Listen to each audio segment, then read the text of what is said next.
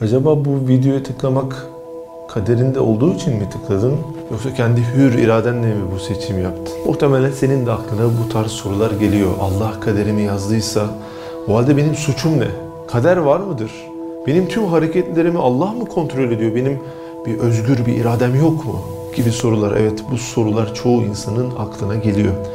Çözmeye çalıştığımız sorular. Bugün yapacağımız tespitlerde kader konusunu farklı açılardan inceleyeceğiz. Kaderin olup olmadığını yani Allah'ın her şeyi bilip bilmediği konusu ve kader varsa da bu durumda hür irademizin olup olmadığı böyle soruların hepsini inceleyeceğiz. İki farklı kavramla konuyu ele alacağız. Öncelikli olarak bu soruların sorulmasının temelinde kader kavramını eksik bilmek ya da yanlış bilmek yatıyor. Yani kader meselesi senin şimdiye kadar duyduğun gibi olmayabilir. Kader Allah'ın olmuş, olmakta olan ve olacak olan her şeyi bilmesine denir. Bu fiilleri Allah'ın yaratmasına da kaza denilir. Bunu anlamak bizlere bazen zor gelebiliyor. Çünkü bilmek kavramı bizler için zamana bağlı bir kısıt. Bizler zamana bağımlı yaşadığımızdan dolayı bu kısıtla takılırız. Yarın bizleri neyin beklediğini bilemeyiz. Peki kainatı yaratıp ona bağlı olarak zamanı yaratan bir zat için, Allah için bilgi kısıtı söz konusu olabilir mi? Yaratıp sonra da kurduğu zaman kavramına kendisinin de dahil olması mümkün mü? Yarattığı zamanın mahkumu olmayıp dışında olması sizce de daha mantıklı değil mi? Allah kurduğu düzen içinde kendisi de bu kısıtlara takılmaz. O halde Allah'ın geleceği bilmesi oldukça normaldir. Tam aksine kainatı yaratanın yaşanacak şeyleri bilmemesi mantıksız geliyor değil mi? Bir proje ortaya çıkmadan önce her zaman ilk taslak hazırlanır. Mesela bir bina yapılmadan önce mimarlar tarafından tasarımlar yapılır. Aşama aşama gidişat gidişat belirlenir. Yani ortada bir taslak, planlı bir programlı bir işleyiş varsa bu projenin önceden bilindiğine işaret eder. Aynı bunun gibi insana ve kainata bakınca biz de bu planlı işleyişi görebiliyoruz. İnsanın 9 aylık bir süreci var anne karnında. Böyle dünyaya geliyor. Kainatın 6 aşamada yaratılması, bunca hassas denge, düzen ve her maddeye takılmış görevler var. Bu bize aslında bizlere bir planlamayı ve bilgiyle hareket edildiğini yani kader programının varlığını gösteriyor. Aksi takdirde kaderin yani bilginin olmadığı kabul edilse gelişi güzel, düzeni olmayan, rastgele, amaçsız, doğaçlama bir gidişatın olması lazım gelirdi. Ama kainatta mükemmel bir düzen ve mükemmel bir ölçü var. Kader ikiye ayrılıyor. ızdırari kader ve ihtiyari kader. ızdırari kader irademiz dışında belirlenmiş özellikler mesela anne babamızın kim olacağı veya nerede doğacağımız, şeklimiz, özelliklerimiz gibi kendimizin karar vermediği bazı şeyler var. Bunlara ızdırari kader diyoruz. İhtiyari kader de irademize bağlı olan, Allah'ın buna bağlı olarak bildiği kaderdir. Yani hem Allah'ın belirlediği bir hayat tarzımız vardır hem de kendi hür irademiz, istememizle Allah'ın yarattığı bir kader vardır. İhtiyari ve ızdırari kaderi bir örnekle anlatalım kafamızda netleşsin. Bir asansör düşünelim. Asansöre binen kişi asansörün yapısını, iplerini, hareket sistemini, düzeneğini, kurgusunu bilmiyor. Alakası yok, karışmaz. Ancak hangi kata gidileceğini bilir ve tuşlara basar. Ne oldu? 8. kata gitti veya alt kata indi. Aynı bu örnek gibi bu imtihan sahasında bizim belirlemediğimiz tipimiz, anne babamız, nerede doğduğumuz gibi meseleler var. Yani aynı asansör sisteminde müdahale edemediğimiz gibi hani sistemi bilmiyoruz ya. Ancak hayatımızda hangi yolu seçeceğimizi, işte düğmelere basmak gibi düşünün, neleri yapacağımızı, kendi tercihlerimizi de asansör tuşuna basmak misaliyle belirleyebiliyoruz. Yani asansörün düzeneği, ızdırari kaderi aklımıza getirsin.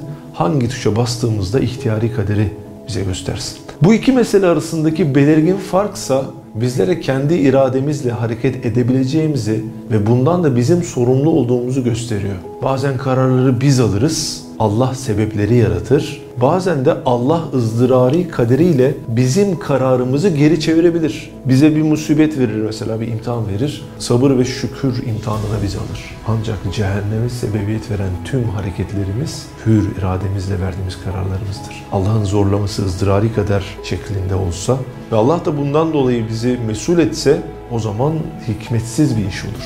Allah da hikmetsiz bir harekette bulunmaz. Kafaları karıştıran bir diğer nokta da bilmek kavramını müdahale etmek kavramını iç içe düşünmemiz. Halbuki ilim farklı bir özellik, kudret yani güç başka bir özellik. Allah'ın Alim ismi varken Kadir ismi de vardır. Birisi Allah'ın ilmini, diğeri kudretini bize bildirir. Ancak bunlar farklı alanlarda etki ederler. Yani Allah'ın bizim hayatımızı kaderi programıyla bilmesi, geleceği bilmesi, zorlaması, müdahale etmesi anlamını taşımaz. Çünkü İlim farklı, kudret farklı. İlim maluma tabidir diye bir kaide vardır İslamiyet'te değil mi? Yani bir olayı bilmek o olayın gidişatını değiştirmez. Mesela benim bir portakalın şeklinin yuvarlak olduğunu bilmem o portakalın şeklini yuvarlak yapmaz. Tam tersi malum olan portakalın şekli o zaten yuvarlak. Bense ilmim ile onu anlarım. Mesela takvimi düşünün. Yapraklarında güneşin doğuş saati yazar değil mi? 6.00 yazsın diyelim. Bu bir bilgi. Ben takvimdeki bu saatin üzerini kalemle çizsem, 7 yazsam mesela değiştirsem, böylelikle yeni bir saat yazsam oraya, bu değişiklik güneşin doğuş saatini etkiler mi? Etkilemez değil mi? Zaten takvimdeki bilgi güneş o saatte doğduğu için yazılmıştır. Yani benim bilgimin onu değiştirmediği meselesini kaderle birleştirin şimdi. Yani takvimde öyle yazıyor diye güneş o saatte doğmaz. Güneş öyle doğacaktır. Takvim ilimle, bilgiyle yazılır. Şöyle bir örnek daha verelim. Bu bir dağ. Ben de başka bir dağdayım. Buradan bir tren geliyor A treni, B treni geliyorlar. Aynı rayın üzerindeler ve 300 km hızla geliyorlar. Artık şu köşede birbiriyle çarpacaklar yani. Şuraya geldiler. Ben de başka bir tepenin uzak bir yerdeyim. Oraya yetişemem. Elimde kağıdı kalemi aldım. A treni B treniyle çarpışacak yazdım. Ve ben yazdıktan sonra, hani kaderi yazmak gibi düşünün. Ben yazdıktan sonra tak çarpıştılar. Ortalık dağıldı. Makinist bana doğru geliyor. Ben de diyorum ki siz çarpışmadan önce ben sizin çarpışacağınızı yazdım. Makinist bana itiraz edebilir mi? Sen yazdığın için biz çarpıştık. Sen yazmasaydın biz asla çarpışmazdık diyebilir mi? Hayır. Ben ilmimle sizin yani 300 de geliyor, 300 de geliyor. Ben ilmimle sizin çarpışacağınızı bildim ve siz çarpışmadan önce yazdım. Benim yazmam sizi zorlayıcı bir faktör değildir. Benim ilmim iyi olduğu için bunu yazdım gibi düşünelim. İlim maluma tabidir. Aynı bunun gibi de Allah'ın bir şeyleri bilmesi, kaderimizi bilmesi sonucu etki etmez. Demek ki bizler öyle hareket edeceğimiz için Allah biliyor. Yani bizi Allah yarattığı için, her şeyimizi o yarattığı için Bırakın da ne yapacağımızı bilsin değil mi? Bu çok normal bir şey. Allah biliyor diye biz öyle hareket etmiyoruz. Kaf suresinde 16. ayette bize şah damarımızdan yakın olduğunu söyleyen, bizi tepeden tırnağa yaratan Allah bizim ne yapacağımızı da sonsuz ilmiyle biliyor. Bilmeseydi ilahlık kavramıyla sizce de ters düşmez miydi? Yani yaratmış ne olacağını bilmiyor. Haşa. Son olarak bir cümlede özetleyelim. Bilmek suç olmasa gerek.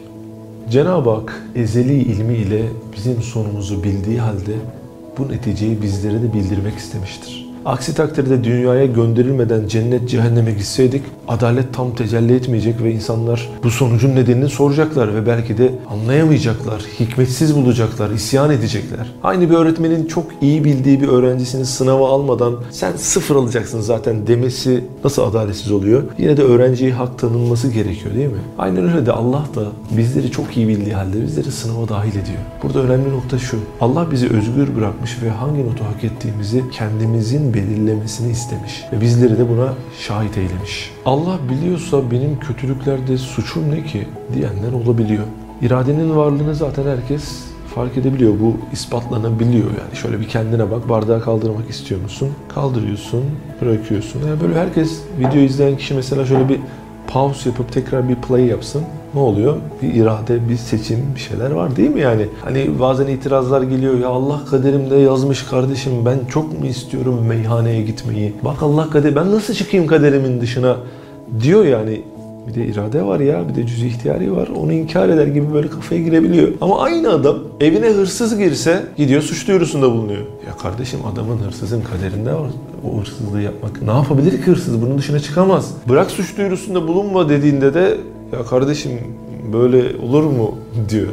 Bunun söylenme sebebi aslında suçluluk psikolojisi ve vicdanen rahatsızlık hissetmekten oluyor. İnsan işlediği suçlar neticesinde çektiği vicdani sıkıntıyla cehennem korkusu, işte kabir azabı devreye girince suçu sahiplenmeme yoluna başvuruyor. Halbuki tam tersi vicdanını dinlese, Kur'an'a kulak verse, günahlarından tövbe edecek. Burada ise şeytanın büyük bir desisesi ortaya çıkıyor. Risale'de şöyle bir tespit var. Diyor ki şeytanın en büyük desisesi insanın kusurunu itiraf ettirmemektir. Ta ki istiğfar, tövbe yolunu kapasın. Yani günahı üzerine alınmayınca işte kader yaptı, şöyle oldu, böyle oldu deyince e, tövbe de etmiyorsun. Hani günaha giren insan günah olduğunu kabul etmezse tövbe eder mi? Etmez. Peki kader bana bunları yaptırıyor diyen birisi ya benim suçum yok ki niye tövbe edeyim kafasına girebiliyor. Bu soruda görüş sahipleri Allah cennete veya cehenneme gidileceğini bilmeseydi bu hayatın bir manası olabilir diye düşünebilirler. Halbuki kainatın ve bizlerin yaratılışında Allah'ı tanımak, isim ve sıfatlarını öğrenmek, ona ibadet etmek gibi birçok hikmet var, birçok amaç, birçok sebep var. Allah'ın bir şeyleri bilmesi veya bilmemesi haşa bunca amaç ve hikmeti ortadan kaldırabilir mi? Yani hayat çok amaçsız. Allah geleceği biliyorsa neden yaratıldım ki diyerek isyan etmek mantıksız. Birçok hikmet ve gaye bu dünyaya gönderilmemizin gereğiydi. Sonucun bilinip bilinmemesi bunca kriteri ortadan kaldırmıyor. Demek kaderinde bu videoyu sonuna kadar izleyenlerden olmak varmış. Acaba kaderinde bu videonun altındaki beğen tuşuna basarak daha fazla insana ulaşmasına vesile olmakta var mı? Bunu bilmiyoruz. Ona da hür iradenle sen karar ver. Allah'a emanet.